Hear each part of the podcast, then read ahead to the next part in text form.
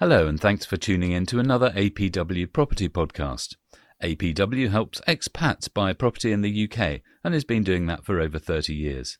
And I'm joined by APW top two commentators, Stuart and Callum Williamson. Hi, Stuart. Hi, Paul. And hello, Callum. Hi, Paul. Uh, it's a pleasure to talk to you both as ever. My name's Paul Shearer, and I've been writing about property for nearly 20 years and have been buying, restoring, and selling property for a bit longer. Earlier today, I was wondering whether it was time to buy a new grouting sponge on Amazon, but I decided to do this podcast instead.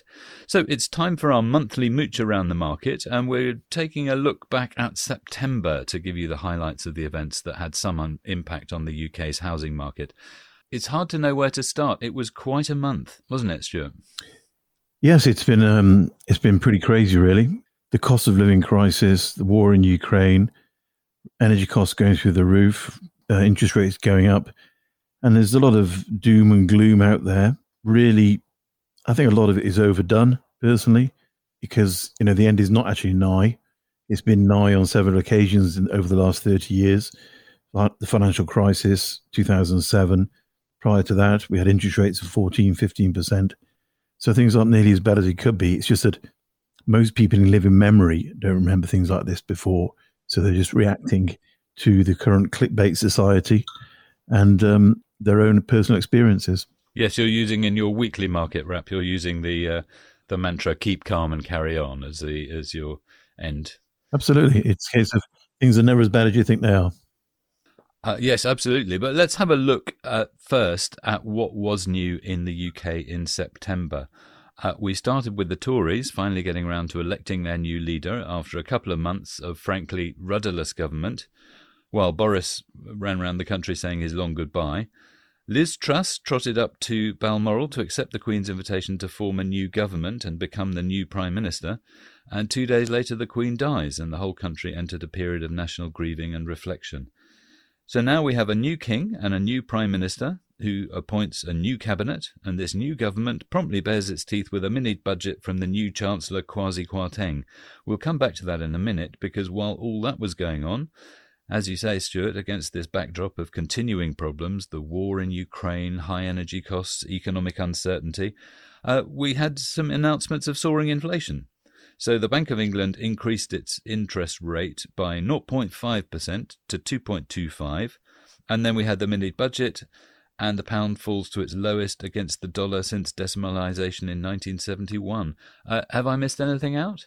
I don't think so, really. I think it's just a case of the government has lost confidence with, or rather, the, the markets have lost confidence with the government because they've suddenly stepped out of step with the US. You know, the US is cancelling printing of money and increasing interest rates at a, at a real rate, whereas you know the British government is carrying on printing another 40 billion, I think it is, perhaps even more, and they're increasing interest rates by, but not as quickly.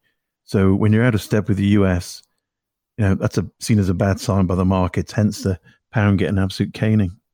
And is it the housing market that is the government's primary difficulty? Because if they do raise interest rates too fast, they, is that genuine fear that they would crush the housing market?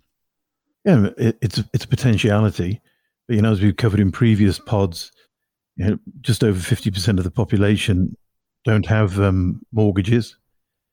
Of the other, you know, forty six percent that do, 80% of those are on a fix. And okay, they're going to have to come off the fix soon.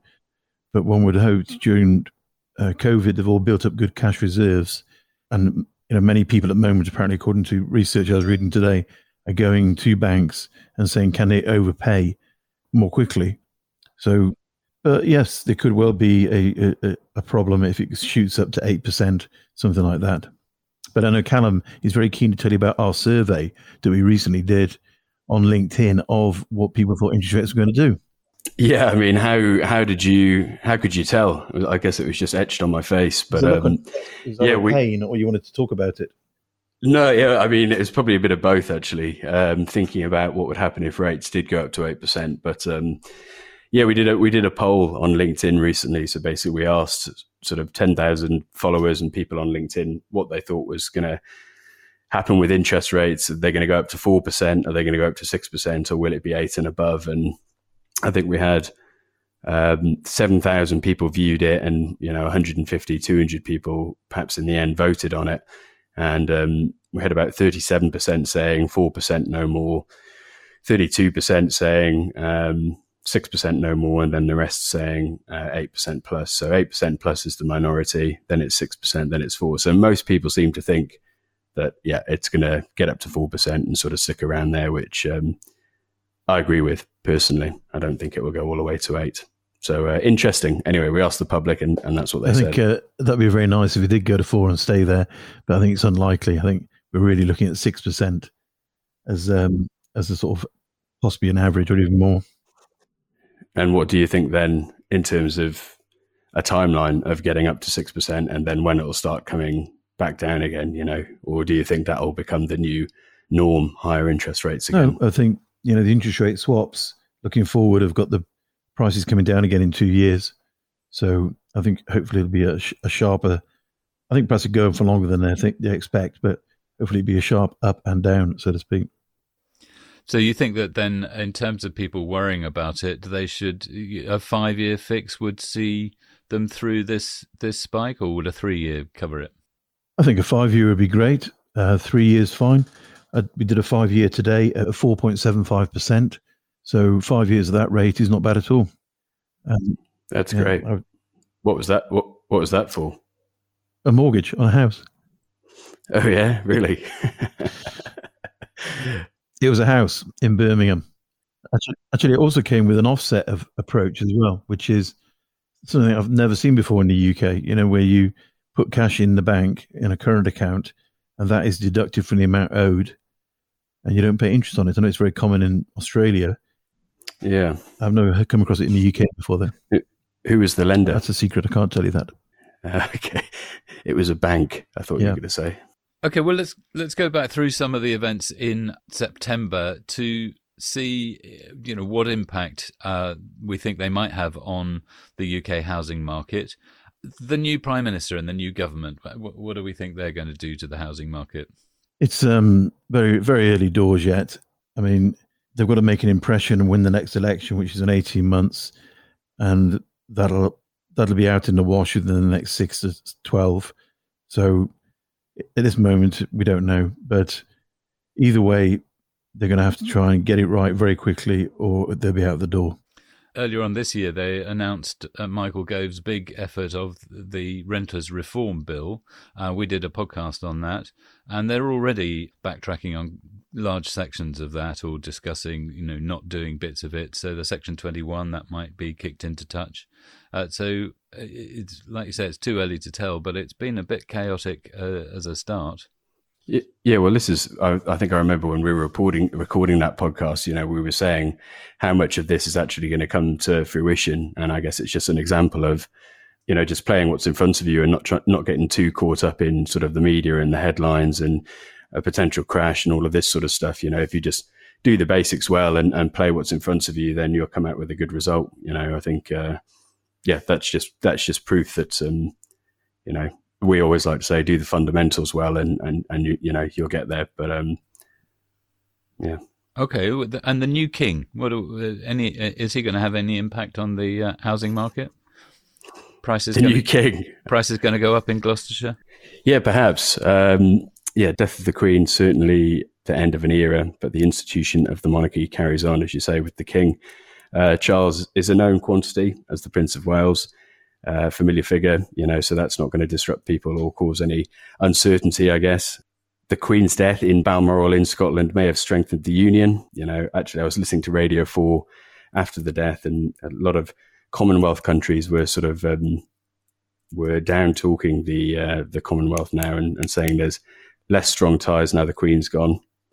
But Charles is an active supporter of green issues, as we know. He's not going to the COP27 in, in Egypt, but he is uh, yeah, he is an active supporter of green issues. So there's this may strengthen the move to net zero. Well, there's all the net zero stuff, which obviously is a is a big thing in housing with the both with new build uh, where they you know try and keep that thermal efficiency as high as possible, but also with old properties and retrofitting is going to become an increasing thing. And perhaps we'll talk about that in some future podcast because uh, it's not as it's not easy uh, retrofitting insulation onto a period house, depending on the period.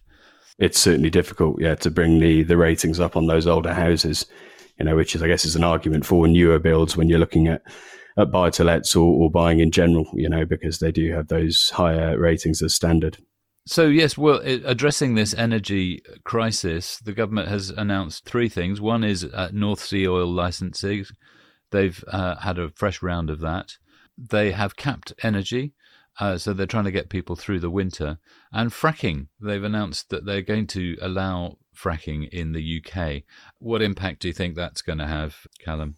Yes, so the fracking companies may recommence their exploratory drilling, and the business secretary, as you say, talked about uh, compensation packages for any communities affected. You know, so that'll help the NIMBY, the not in my backyard people. Uh, obviously, suddenly having a drilling operation in your back garden might have an impact on property prices, the views, and all that sort of stuff. We are humans, and we all like those things, like having a good view, all that sort of stuff. So, so yeah, that might perhaps impact it that way. Yes, if you go online, you can see maps of where the shale gas is uh, buried beneath the soil. Uh, just uh, to pick up, hydraulic fracturing or fracking is the technique for recovering gas and oil from shale rock. Uh, involves drilling into the earth and directing a high pressure mixture of water, sand, and chemicals at a rock layer uh, underground in order to release the gas inside. The wells can be drilled vertically or horizontally in order to release the gas, and the term fracking refers to how the rock is fractured apart by the high pressure mixture.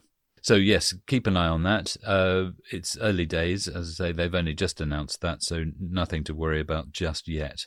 But if you see men in hard hats wandering around your veg patch, uh, perhaps that would be the time to worry. Um, inflation, Stuart. What's the latest? Uh, I believe inflation is down a wee bit uh, for end of August. It's uh, at 8.6% as opposed to 8.8% in July. So it's heading in the right direction, but a lot of that is to do with the fuel price uh, falling. But I don't know if uh, you picked up today about the Saudi Arabian agreement with Russia, but you know they've cut their output by a humongous amount, which means it's going to be pushing inflationary pressures back up again which won't be good at all. So I think it's only a short term. We're likely to have 10% inflation, I think, for the next year at least. Okay. We've talked about interest rates a little bit. Uh, just go over again where you think they're heading. I would have said that interest rates are probably going to get up to 5%, possibly more. I mean, the market futures, the swaps rates are saying it won't be as high as that, but, you know, I don't know whether that's based on goodwill or, or what sort of thing. But I would have said five percent is where it's heading. You really just have to need to have a look at uh, your own mortgage situation, and if you've got a buy to let, you know what is your tolerance for increases in interest rates, and therefore do you need to set aside capital to pay it down, or money to carry on paying it off on a regular basis.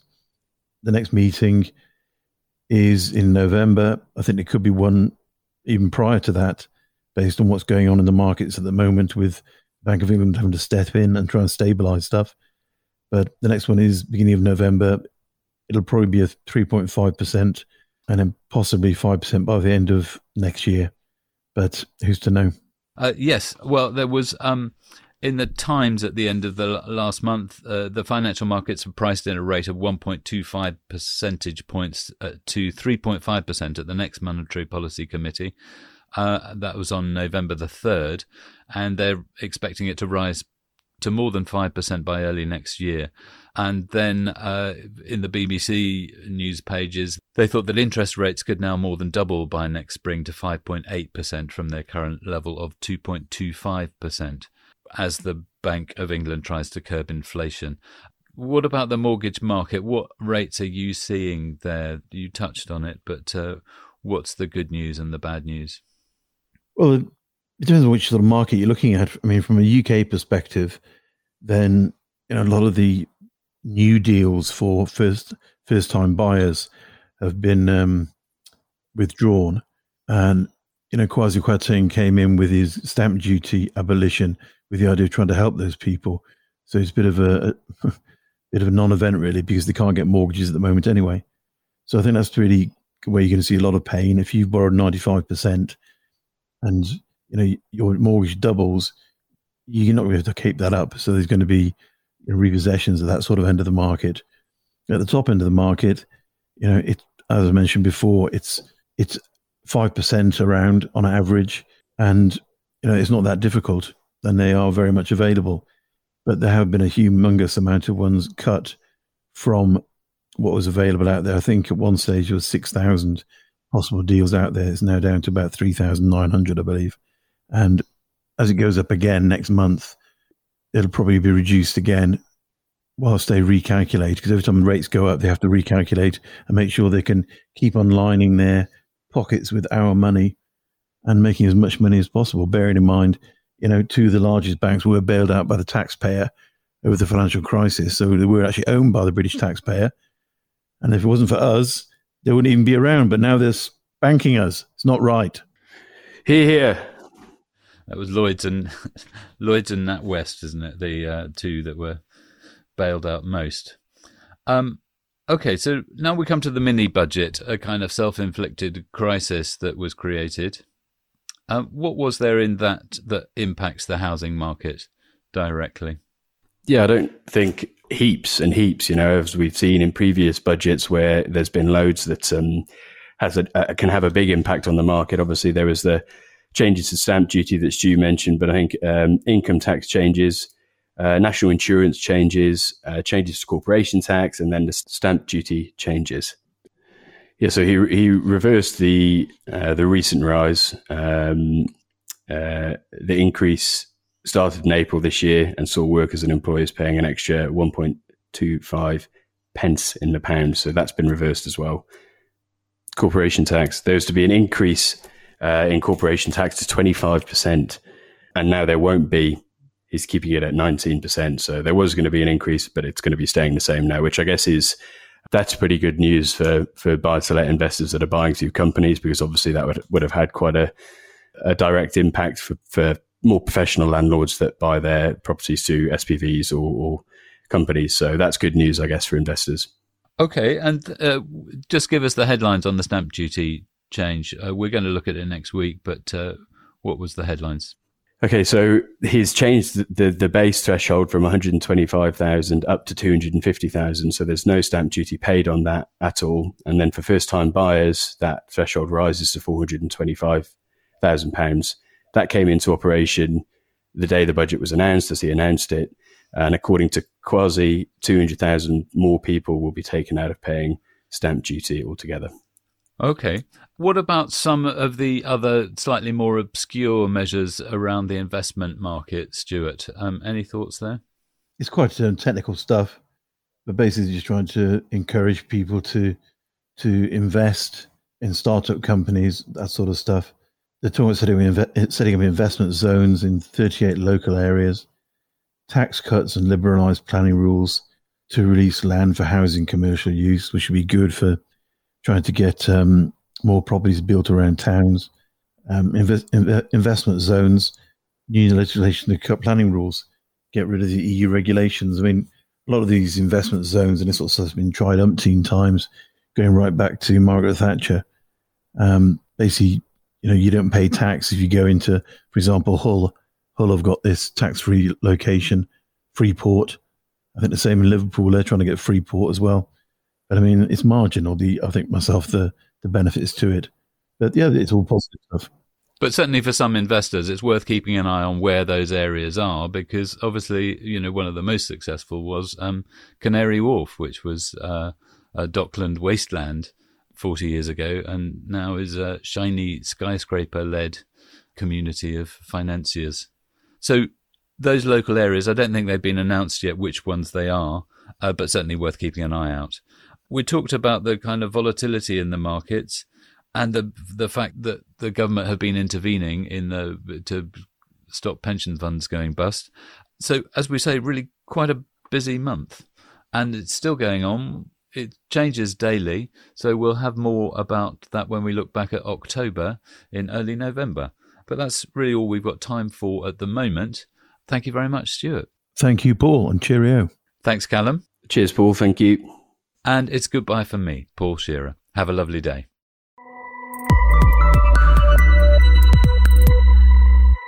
Thanks for listening to this episode of our podcast series produced for APW by Emma Holton at Brilliant Audio. If you enjoyed it, be sure to subscribe, hit like, share it with your friends. If you didn't, keep stum. You can find more episodes in all your usual podcast places.